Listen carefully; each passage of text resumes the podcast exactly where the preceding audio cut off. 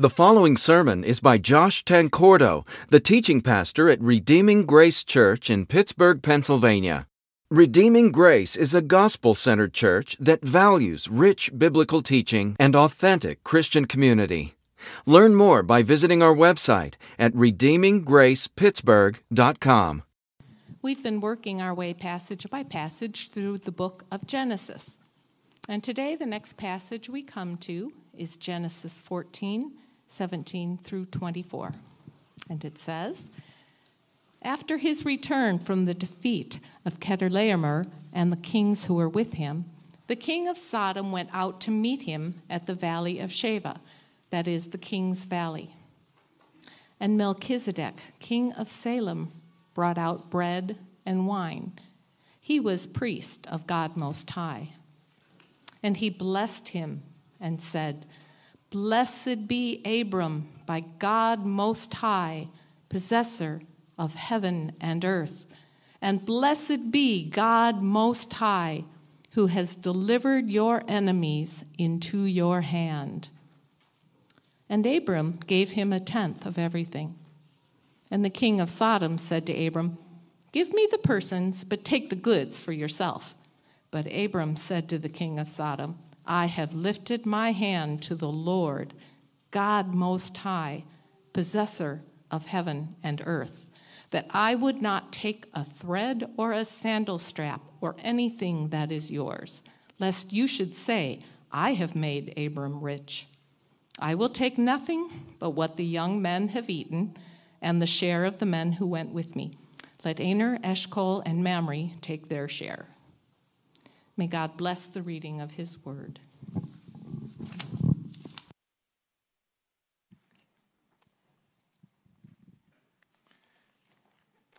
Amen. Thank you, Janet. Let's pray. Father, we understand from Hebrews 4 that your word is living and active. So may it be living and active in our lives today. It's in Jesus' name we pray. Amen. Well, theologians have long debated whether there is a sin that's beneath all other sins. Um, is there what we might call a foundational or basic sin that's beneath all others? And if so, then what is it? Now, as you might imagine, theologians love to find things to debate, right? If there's not currently a debate about something, they'll try to find something to debate. But this question of uh, the existence of a sin that's beneath all others really does seem to be an important one because if there is such a sin, and if we can correctly determine what that sin is, then that will make us aware of its presence and therefore able to turn away from that sin and experience a deeper and richer and more satisfying communion with God. Now, for a long time, I've uh, loosely held to the theory that uh, the sin beneath all others is pride, that our overinflated ego is what leads us to commit all the other sins we commit. And I still think there's a possibility that's correct. However, I recently heard someone make a very intriguing argument that the foundational sin actually might not be pride, but rather thanklessness or a lack of gratitude toward God. Now, those of us who are parents are probably especially aware of what it's like to not uh, many times be shown appropriate gratitude. Uh, just a couple of weeks ago, one of the younger moms in my community group uh, shared with the group about how she's sometimes tempted to become frustrated with her kids for their lack of gratitude. And, and she talked about how on this one occasion when they, their ungratefulness was uh, particularly uh, noticeable to her, you know, she just wanted to, you know, grab them by the shoulders and, and ask them, like, do you realize everything I'm sacrificing so that you can have the, the life that you have? And uh, I think all of us who are parents can probably identify with that. And yet, what we might not be as aware of is the extent to which we can be ungrateful to God for all of the blessings that He's given us. And in fact, it's this thanklessness that might very well be the sin beneath all others. For example, in Romans 1, uh, the Apostle Paul describes the way in which humanity has rebelled against God. And he says in verses 21 through 23 For although they knew God, they did not honor him as God or what? Give thanks to him. But they became futile in their thinking, and their foolish hearts were darkened. Claiming to be wise, they became fools and exchanged the glory of the immortal God for images resembling mortal man and birds and animals and creeping things. So notice the link between honoring God as God and giving thanks to Him there, right? In fact, we might even say that to honor God as God is to give thanks to Him, right? Uh, it would seem as though a thankless heart is nearly synonymous with a godless heart there. And looking at the rest of the passage, it's this sin of thanklessness that serves as the foundation for the idolatry uh, that's described there in verse 23 and the lengthy list of sins that's presented later in the chapter. Uh, not only that, it also seems as though thanklessness was the sin that led Adam and Eve way back in the Garden of Eden to commit the first sinful act by eating fruit from the tree of which God had told them not to eat. They craved what was forbidden because they weren't thankful for the countless blessings and, and uh, pleasures that God had already given them in the garden. God had given them an abundance of the most delightful things. But they were just focused on that one thing he had told them was off limits. So I think there's a strong case to be made for thanklessness being the sin that's behind all others. Uh, I guess you can come to your own conclusions about that, but at the very least, I'm sure we can all agree that a lack of thankfulness or gratitude is behind many of the other sins we commit. And that's why I appreciate this main passage here in Genesis 14 so much, because it's in this passage that Abram exhibits thankfulness toward God and directs honor where honor is due. Now, to remind you of the context here, um, we're going passage by passage through the book of Genesis for those who are uh, joining us for the first time this morning. Um, in verses 1 through 16 of the chapter, there's a big battle among the kings of the ancient regions there of Canaan and Mesopotamia. And the text says kings, but really these are more like petty kings who are each only over a single city. So it's not an enormous war, but uh, it is a pretty big battle between an alliance of four kings and an alliance of five kings. And Abram's nephew, Lot, who's now living in the city of Sodom, becomes caught up in this conflict and is actually captured and taken away. We then read in verses 14 through 16 when Abram heard that his kinsmen had been taken captive, he led forth his trained men born in his house, 318 of them, and went in pursuit as far as Dan.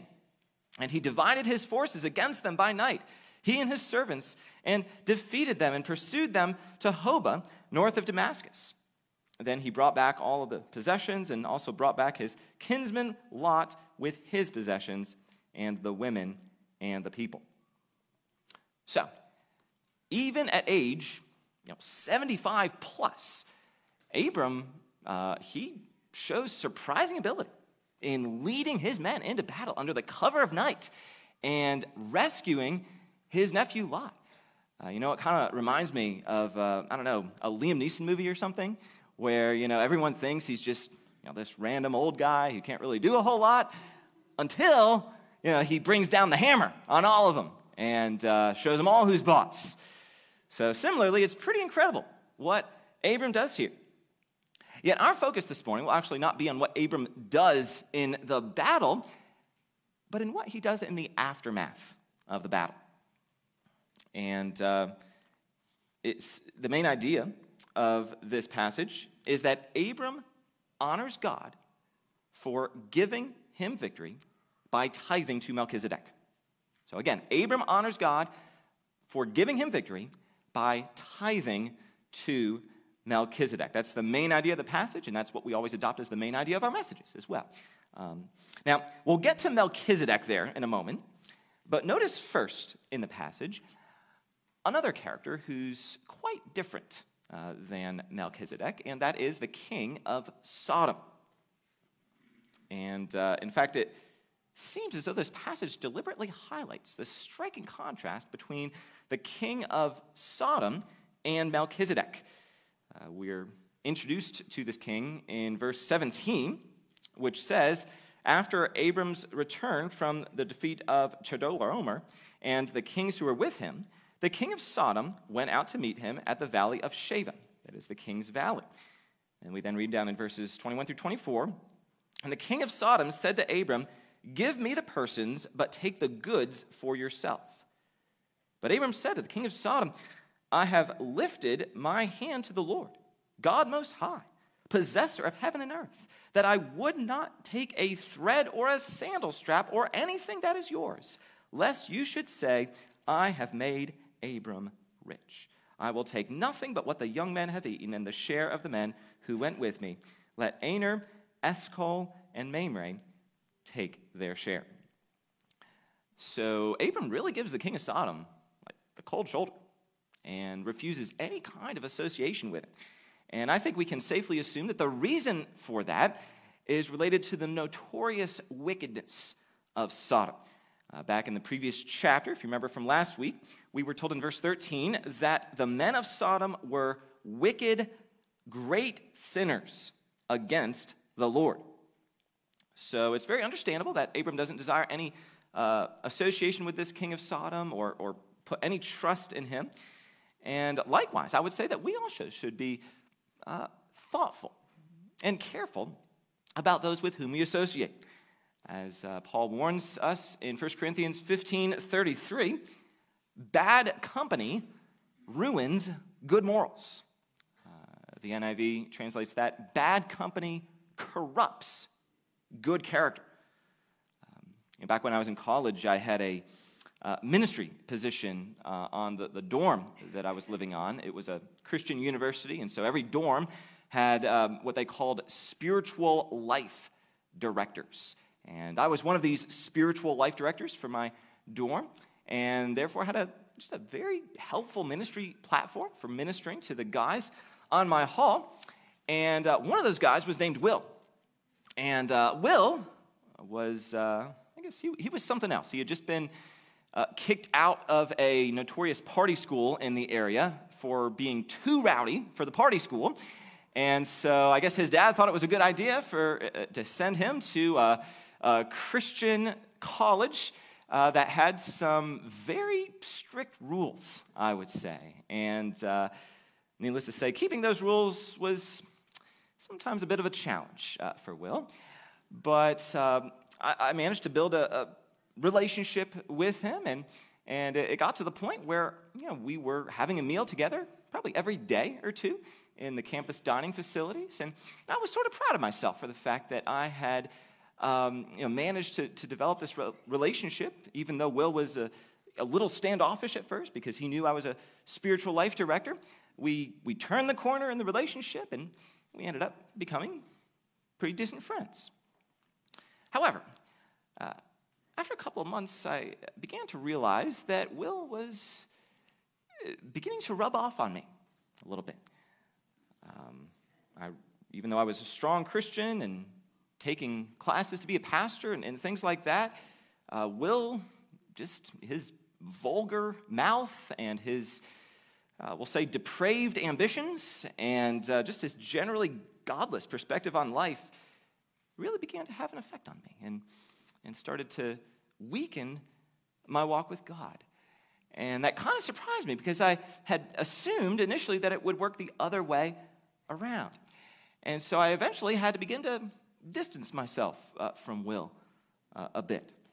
Uh, then a few weeks later, Will ended up getting kicked out of the school anyway, which wasn't a total surprise. And so that, that brought a decisive end, I guess, to our relationship. But the whole experience taught me that 1 Corinthians 15 really is true. That bad company corrupts good character, even in an overwhelmingly Christian environment, and even for an aspiring pastor. And so I would say just be careful about those with whom you choose to build the closest friendships. I mean, obviously, don't neglect building genuine friendships with those who aren't Christians yet. After all, that's part of our calling as Christians, right? To, to, to spread the, the good news of the gospel and to let people see the love and the joy eh, and the authenticity in our lives. Uh, so don't neglect building friendships with those who aren't yet Christians, but at the same time, I would say make sure that your closest friends are people who are going to help you grow closer to God rather than anyone who might pull you further away from God.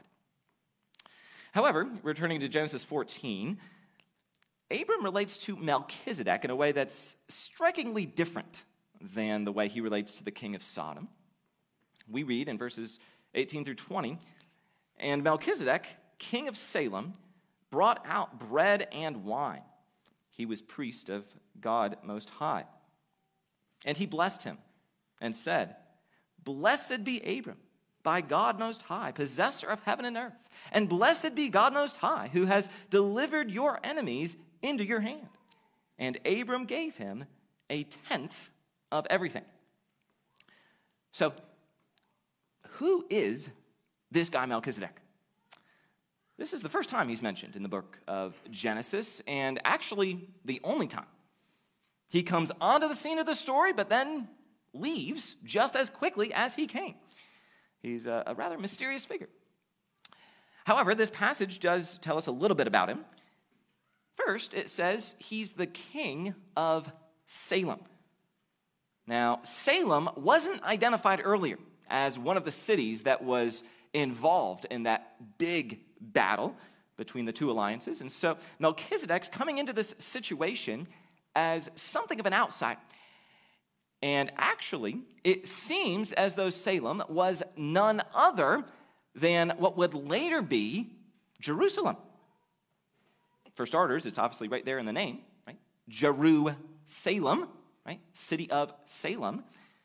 And it's also confirmed by Psalm 76 2, which, um, speaking of God, it states that his abode has been established in Salem his dwelling place in Zion.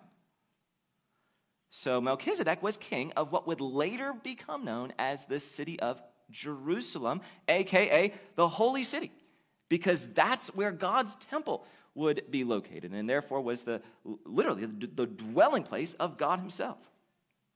And not only are we told that Melchizedek's the king of Salem, we're also told something even more intriguing that he's priest of God most High.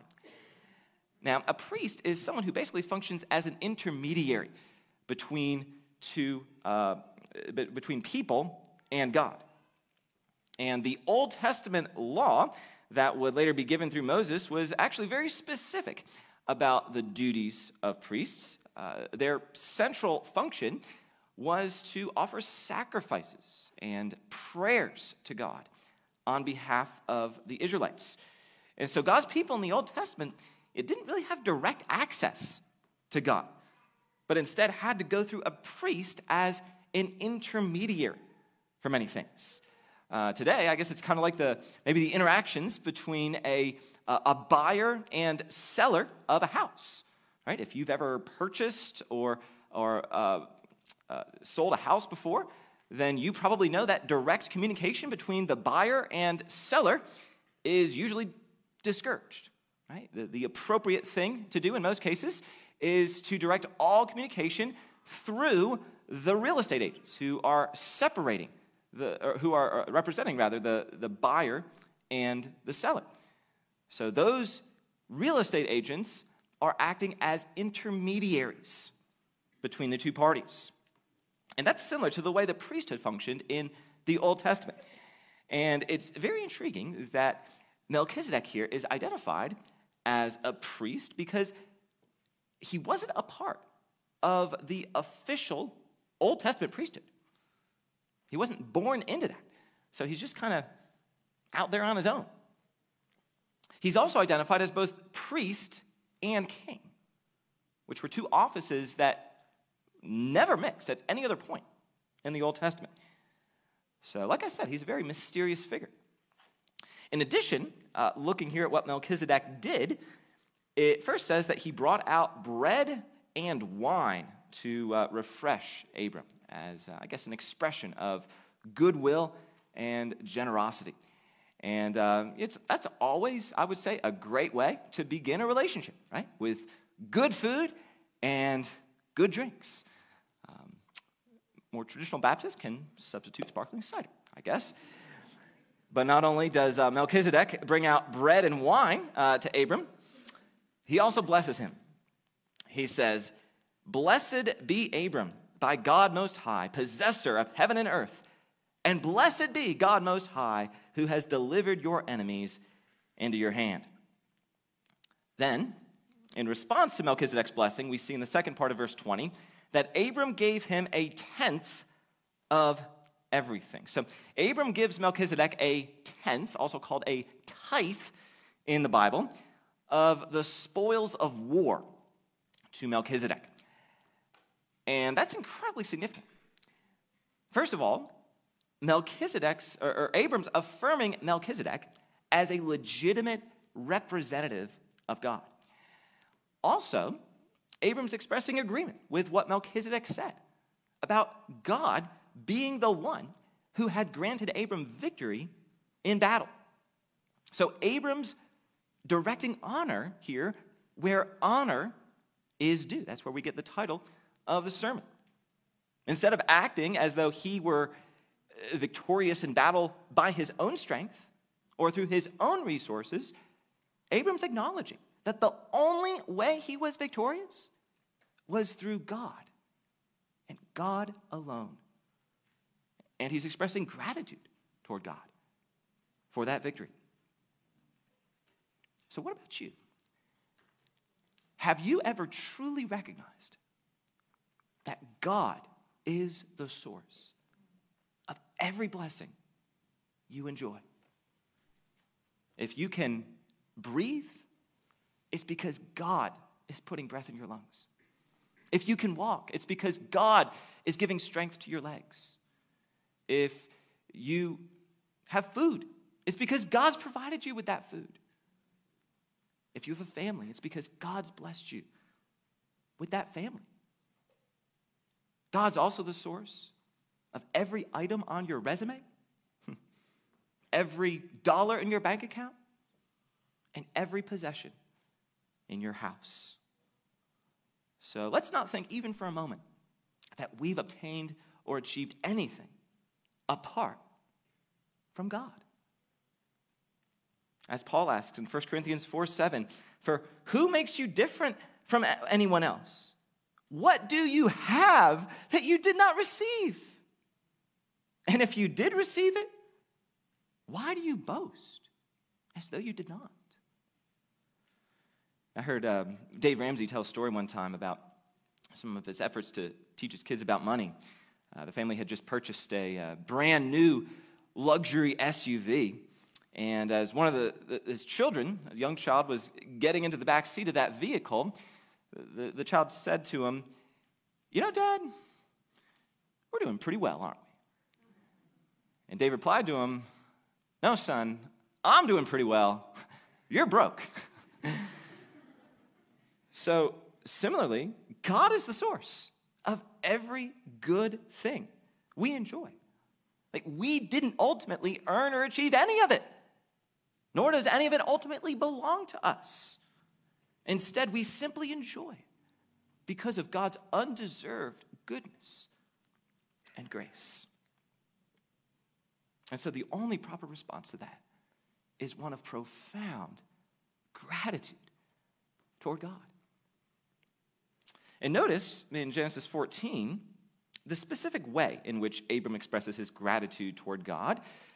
He does that in a very tangible way by giving to God a portion of, of the wealth God had enabled him to obtain. See, I don't know if you're aware of this or not, but there's actually this, this invisible cord running from your heart all the way down here to your wallet, right? If you truly are grateful to God, if you truly love God in your heart, then it's to show up in the way you steward, the way you use the resources God's entrusted to you. Right? In fact, I would say that the way you spend money is probably one of the most reliable indicators there is of the state of your heart. In addition, uh, notice not only the fact that Abram gave to God a portion uh, of the wealth in general, but also the specific percentage of it that he gave. It says he gave a tenth of it, or a tithe. Uh, in case you don't know, the word tithe literally means tenth. Now, um, as you might be aware, the Israelites were, uh, tithing is something that the Israelites were commanded to do uh, as a very important element of the Old Testament law. They were commanded to give a tenth uh, of their income to God. However, lest we think that tithing was only something that God intended for the nation of Israel, uh, since they were the ones who were under the law, we also find examples in the Bible like the one we find here of Abram tithing to Melchizedek. Now, keep in mind, like this is a critical thing, that, that Abram did this 600 years before the Old Testament law was given.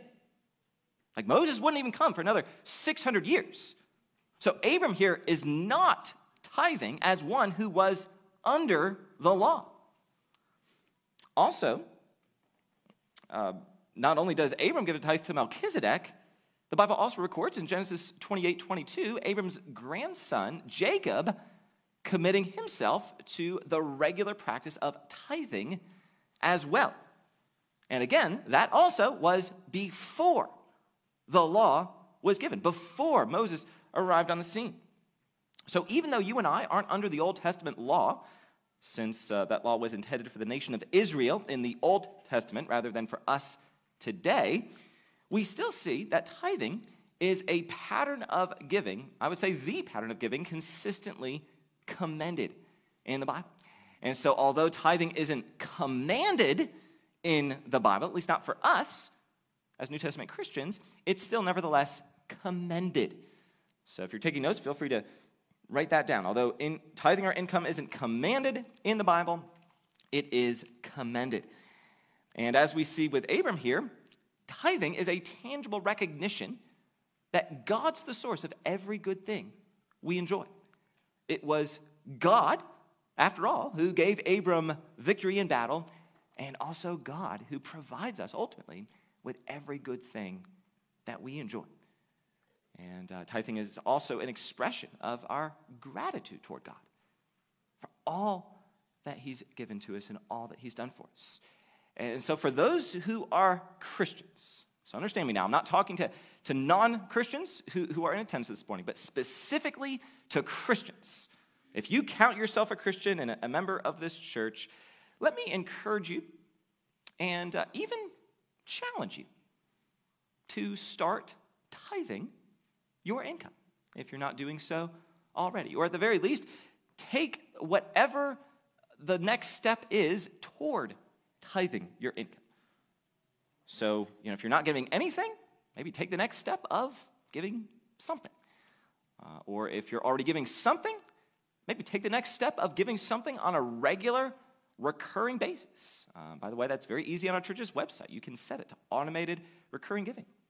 Or if you're already giving something on a regular basis, then consider uh, tithing your income on a regular basis. And if you're already tithing on a regular basis, let me encourage you to view the tithe not as the maximum, but only the beginning of what generosity might look like for you.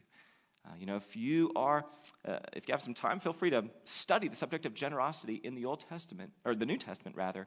And I believe that might very well lead you to give more than a tithe, not because of some sense of guilt or obligation, but just as an overflow of the joy that you have in the Lord. Read the verses uh, relevant, especially in 2 Corinthians 8 and 9, and see what God does in your heart. Um, I'll tell you right now, Becky and I give considerably above a tithe of our income, and it is an absolute joy for us to do that. But looking once again at Genesis 14, there's still one loose end that we have to tie up. And that loose end is related to Melchizedek. As we've noted a couple of times, Melchizedek is a very mysterious figure.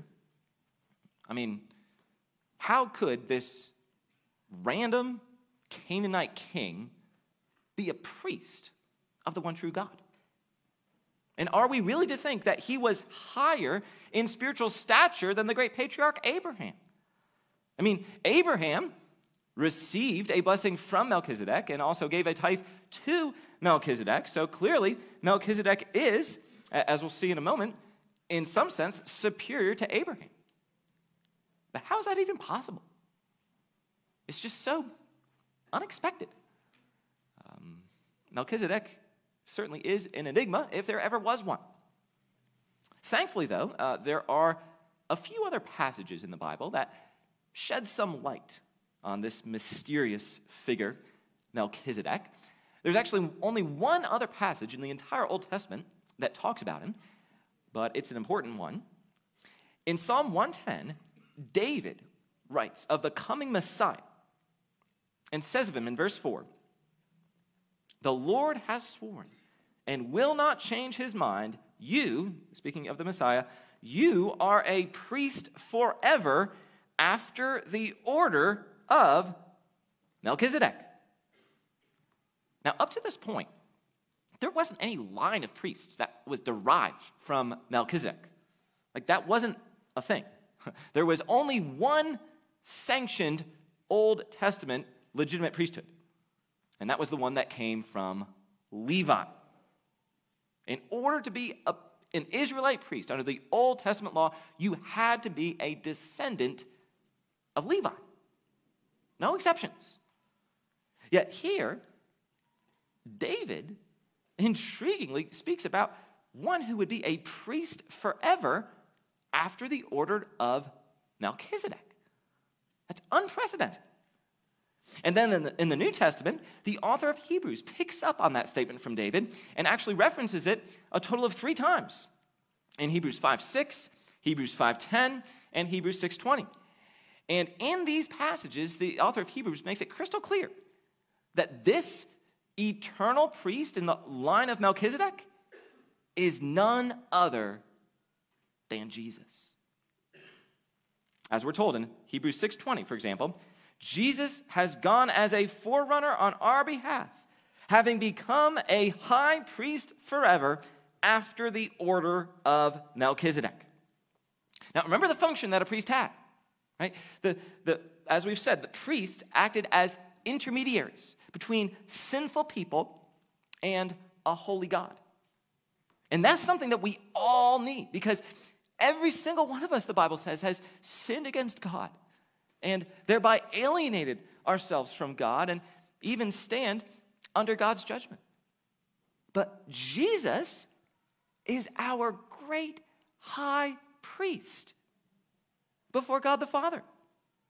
So, just as those Old Testament priests would offer animal sacrifices to atone, at least symbolically atone, for the sins of God's people, Jesus has made a sacrifice to atone for our sins.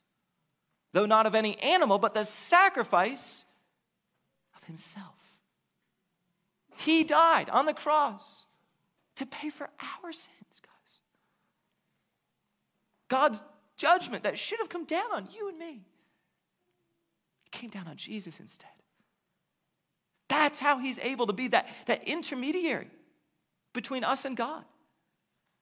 As 1 Timothy 2 5 and 6 tells us, for there is one God and there is one mediator, intermediary, right, between God and men, the man, Christ Jesus. How? Well, who gave himself as a ransom for all. But if you were very studied in the Old Testament, you might ask, how was Jesus able to be a legitimate priest? Because he wasn't descended from Levi, was he? Well, that's where Melchizedek comes in. Jesus didn't have to be descended from Levi in order to be a legitimate priest because God had already made arrangements for him to be a priest after the order of Melchizedek. And in fact, the author of Hebrews spends almost an entire chapter, Hebrews chapter 7, explaining that the priesthood of Melchizedek wasn't just a legitimate priesthood, but is actually superior to the priesthood of Levi. And the reason for that is because Melchizedek was superior to Abram.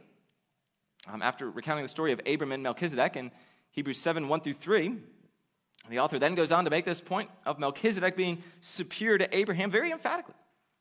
In verses 4 through 7, he writes, See how great this man was. You know, Melchizedek was to whom Abraham, the patriarch, gave a tenth of the spoils.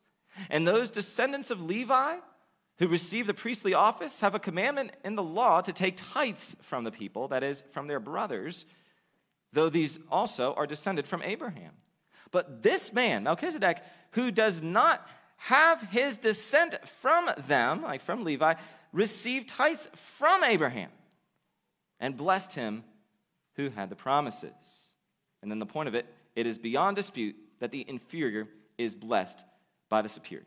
So I know that's very tightly reasoned and a bit dense, but to just sum that up, we know that Melchizedek is greater than Abraham because number one, Abraham paid tithes to Melchizedek, and number two, Melchizedek uh, blessed Abraham.